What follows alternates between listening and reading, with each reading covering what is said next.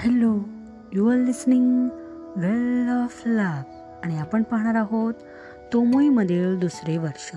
मैदानातल्या सगळ्या झाडांना आता कोवळी हिरवी पालवी फुटली होती. आणि ताटव्यातल्या फुलांनाही फुलायची घाई झाली होती.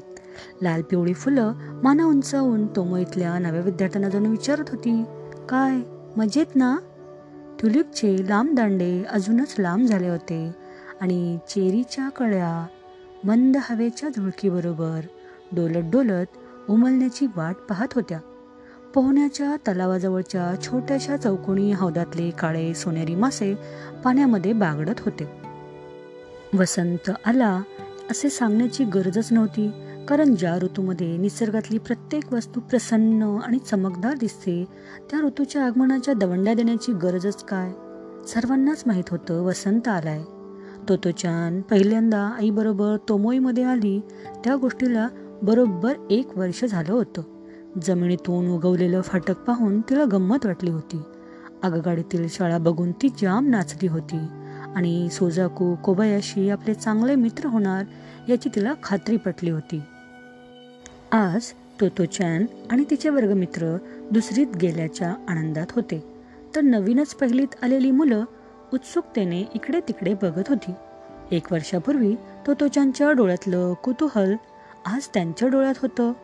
ते वर्ष तिला खूप आनंदाचं गेलं होतं आणि प्रत्येक नव्या दिवसाची तिनं आतुरतेने वाट पाहिली होती. तिचं अजूनही रस्त्यावरच्या बँडवाल्यावर प्रेम होतं पण आजूबाजूच्या कितीतरी गोष्टीवर सुद्धा प्रेम करायला ती शिकली होती. शाळेत त्रास देते म्हणून शाळेतून काढून टाकलेली ती चिमुरडी पोरगी आता तोमोईची चांगली विद्यार्थिनी झाली होती. काही पालकांच्या तोमोईविषयी काही गैरसमजुती होत्या. क्वचित तोतोचांच्या आईबाबांना सुद्धा वाटायचं आपण केलं त्यात काही चुकलं तर नाही ना?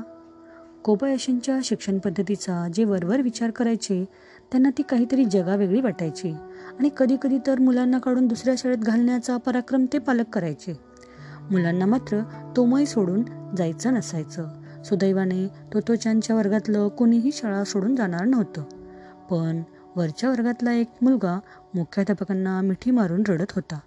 त्याला शाळा सोडून जायचं नव्हतं. मुख्याध्यापकांची डोळेही रडून लाल झाले होते पण त्या मुलांच्या पालकांनी कुणाचंच ऐकलं नाही. जाताना प्रत्येक पावलाला तो मागे वळून बघत होता आणि सर्वांना टाटा करत होता.